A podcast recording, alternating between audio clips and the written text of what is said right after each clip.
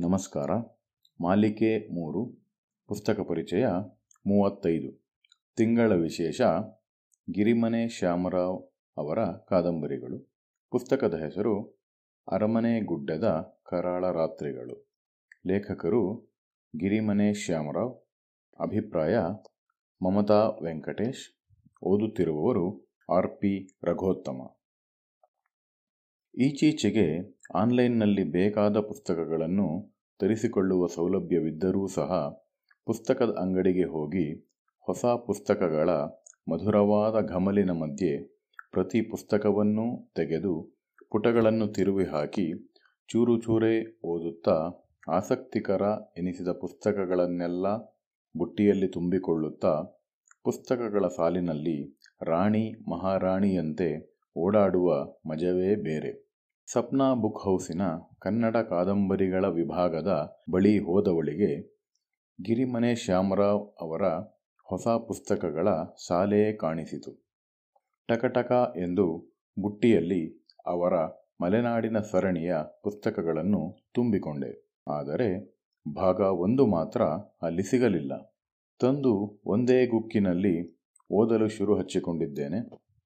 ಇಂದು ಅರಮನೆ ಗುಡ್ಡದ ಕರಾಳ ರಾತ್ರಿಗಳು ಪುಸ್ತಕವನ್ನು ಮುಗಿಸಿದವಳಿಗೆ ಜಿಟಿ ಸುರಿಯುವ ಸೋನೆ ಮಳೆಯಲ್ಲಿ ಬಿಸಿ ಬಿಸಿ ಕಡು ಕಡು ಸವಿಯಾದ ಕಾಫಿ ಸವಿದಂತಹ ಅನುಭವ. ಬಯಲು ಸೀಮೆಯ ನಮಗೆ ಮಲೆನಾಡು ಯಾವಾಗಲೂ ಒಂದು ಕೌತುಕದ ದೇವಲೋಕ. ಅಲ್ಲಿಯ ಹಸಿರುಕ್ಕುವ ದಟ್ಟ ವನರಾಶಿ ಸದಾ ಸುರಿಯುವ ಮಳೆ, ವಿಶಿಷ್ಟ ಅಡುಗೆ ಅಲ್ಲಿಯ ಚಂದದ ಭಾಷೆ, ನಾವು ಅಲ್ಲಿಯೇ ಇದ್ದರೆ ಚೆನ್ನಾಗಿತ್ತೇನೋ ಎಂದು ಹಪಹಪಿಸುವಂತೆ ಮಾಡುವುದಂತೂ ಸುಳ್ಳಲ್ಲ. ಆದರೆ ಈ ಹಸಿರಿನ ಸ್ವರ್ಗದ ಹಿಂದೆ ನಾವರಿಯದ ಬೇರೆ ಲೋಕ ಈ ಕೃತಿಯಲ್ಲಿ ಅನಾವರಣಗೊಂಡು ಮೈಝಿಲ್ ಎನಿಸುತ್ತದೆ.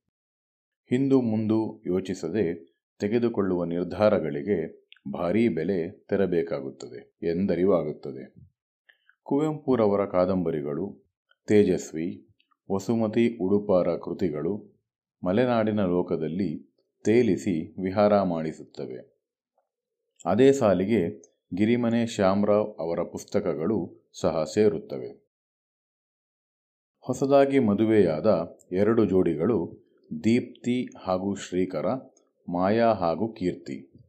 ನಗರದ ನೀರಸ ಯಾಂತ್ರಿಕ ಜೀವನದಿಂದ ಬೇಸತ್ತು ಕೀರ್ತಿಯ ಸಲಹೆಯಂತೆ ಶಿರಾಡಿ ಘಾಟಿನ ಯಾವುದಾದರೂ ಬೆಟ್ಟ ಹತ್ತಲು ನಿರ್ಧರಿಸಿ ಪಶ್ಚಿಮ ಘಟ್ಟಗಳ ಚೇತೋಹಾರಿ ವಾತಾವರಣದಲ್ಲಿ ಸಮಯ ಕಳೆಯಲು ನಿರ್ಧರಿಸಿ ಪ್ರವಾಸಕ್ಕೆ ಹೊರಡುತ್ತಾರೆ.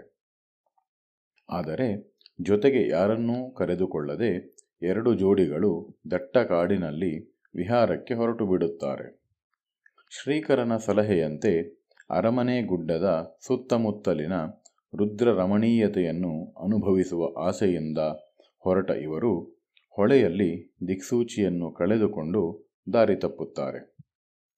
ಮೊಬೈಲ್ ನೆಟ್ವರ್ಕ್ ಸಿಗದ ಕಾರಣ ಮನೆಗೆ ಸುದ್ದಿ ತಿಳಿಸುವ ಅವಕಾಶವೂ ಸಹ ಆಗುವುದಿಲ್ಲ.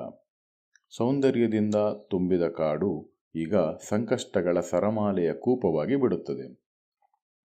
ದಿಕ್ಕು ತಪ್ಪಿ ದಟ್ಟ ಕಾಡಿನಲ್ಲಿ ಹೊಕ್ಕ ಮೇಲೆ ಅವರ ಪರಿಸ್ಥಿತಿ ದಯನೀಯವಾಗಿ ಬದಲಾಗಿಬಿಡುತ್ತದೆ ಕಂಡ ಕೊಳಕು ಗುಹೆಯಲ್ಲಿ ಮಲಗಿ ವಿಶ್ರಾಂತಿ ತೆಗೆದುಕೊಂಡು ಕಾಡಿನ ಹಣ್ಣುಗಳನ್ನು ತಿಂದು ದಾರಿಯನ್ನು ಹುಡುಕುತ್ತಾ ಮುಂದುವರಿಯುತ್ತಾರೆ. ಶ್ರೀಕರ ತನ್ನ ಸಂಗಾತಿಯನ್ನು ಇಂತಹ ವಿಷಮ ಪರಿಸ್ಥಿತಿಗೆ ದೂಡಲು ತಾನೇ ಕಾರಣ ಎಂದು ಪರಿತಪಿಸುತ್ತಾನೆ. ರಮಣೀಯವಾಗಿ ಕಾಣುತ್ತಿದ್ದ ಕಾಡು ಈಗ ಕಾಡಿನ ಪ್ರಾಣಿಗಳಿಂದ ರುದ್ರ ಭೀಕರವಾಗಿ ಕಾಣಲಾರಂಭಿಸಿತು. ಹಾವುಗಳು, ಆನೆಗಳು ಕಾಡು ಕೋಣಗಳು ಅವರ ಭಯವನ್ನು ಮತ್ತಷ್ಟು ಹೆಚ್ಚು ಮಾಡಿದವು. ಜಿಗಣೆಗಳ ಕಾಟಕ್ಕೆ ಬೇಸತ್ತು ಹೋದರೂ ಹೊಟ್ಟೆ ಹಸಿವಿನಿಂದ ಎಂದೂ ತಿನ್ನದ ಮಾಂಸವನ್ನು ಶ್ರೀಕರ ಮತ್ತು ದೀಪ್ತಿ ಸೇವಿಸಿದರೂ ಸಹ ಕೀರ್ತಿ ಮತ್ತು ಮಾಯಾ ತಿನ್ನಲು ತಿರಸ್ಕರಿಸುತ್ತಾರೆ. ಕೀರ್ತಿ ತಿನ್ನಲು ಏನಾದರೂ ಸಿಗುವುದೋ ಎಂದು ಹುಡುಕಲು ಹೊರಡುತ್ತಾನೆ. ಅವರ ತಿರಸ್ಕಾರದಿಂದ ನೊಂದ ಶ್ರೀಕರ, ತಾನೇ ಇದಕ್ಕೆ ಕಾರಣ ಎಂದು ಭಾವಿಸಿ, ಅವರಿಗೆ ಏನಾದರೂ ತಿನ್ನಲಿಕ್ಕೆ ದೊರಕುವುದೇ ಎಂದು ನೋಡಲು ಗುಹೆಯಿಂದ ಹೊರಗೆ ಹೊರಟು ಬಿಡುತ್ತಾನೆ. ದುರ್ದೈವವಶಾತ್ ಶೀಳು ನಾಯಿಗಳ ಗುಂಪೊಂದು ಅವನ ಮೇಲೆ ಆಕ್ರಮಣ ಮಾಡುತ್ತವೆ. ಅವನ ಮಾಂಸವನ್ನು ಕಿತ್ತು ತಿನ್ನಲು ಆರಂಭಿಸುತ್ತದೆ. ಕೈಲಿದ್ದ ರಿವಾಲ್ವಾರ್ ದೂರ ಬಿದ್ದು ಹೋಗುತ್ತದೆ.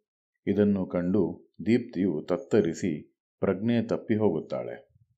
ಮಾಯಾಳಿಗೆ ತನ್ನ ಮುಂದೆ ಏನು ನಡೆಯುತ್ತಿದೆ ಎಂದು ಅರ್ಥವಾಗದೆ ಹೌಹಾರಿ ಹೋಗುತ್ತಾಳೆ. ಮರಳಿ ಬಂದ ಕೀರ್ತಿಯು ನಡೆದದ್ದನ್ನೆಲ್ಲ ತಿಳಿದು ದಿಗ್ಮೂಢನಾಗಿ ಹೋಗುತ್ತಾನೆ. ಶ್ರೀಕರನಿಗೂ, ಸೀಳು ನಾಯಿಗಳಿಗೂ ಹೋರಾಟವಾದ ಜಾಗದಲ್ಲಿ ರಕ್ತದ ಗುರುತುಗಳು ಕಾಣುತ್ತವೆ.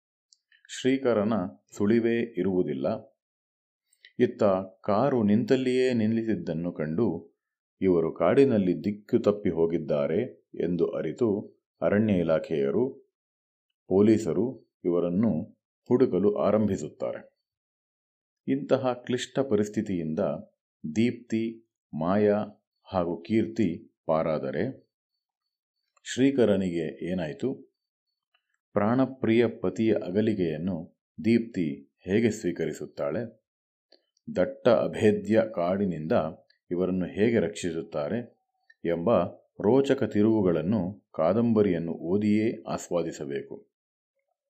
ಜನಪ್ರಿಯ ಕಾದಂಬರಿಗಳ ಯಾವುದೇ ಸರಸ ಸಲ್ಲಾಪಗಳ ರೋಚಕತೆ ಇಲ್ಲದೆ ಕಥೆಯನ್ನೇ ನಾಯಕನಾಗಿಸಿ ರೋಮಾಂಚಕಾರಿಯಾಗಿ ಹೆಣೆದಿರುವುದು ಲೇಖಕರ ವೈಶಿಷ್ಟ್ಯ.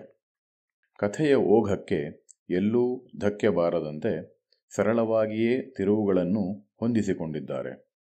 ಇದು ಕಾಲ್ಪನಿಕ ಕಾದಂಬರಿಯಂತೆ ಭಾಸವಾಗದೆ ನಾವು ಕಾದಂಬರಿಯ ಪಾತ್ರವೇ ಆಗಿ ಅಲ್ಲಿನ ಕಷ್ಟಗಳನ್ನು ಸಾಕ್ಷಾತ್ತಾಗಿ ಅನುಭವಿಸುವ ಅನುಭೂತಿ ಉಂಟಾಗುವುದು ಲೇಖಕರ ಬರಹದ ಶಕ್ತಿ.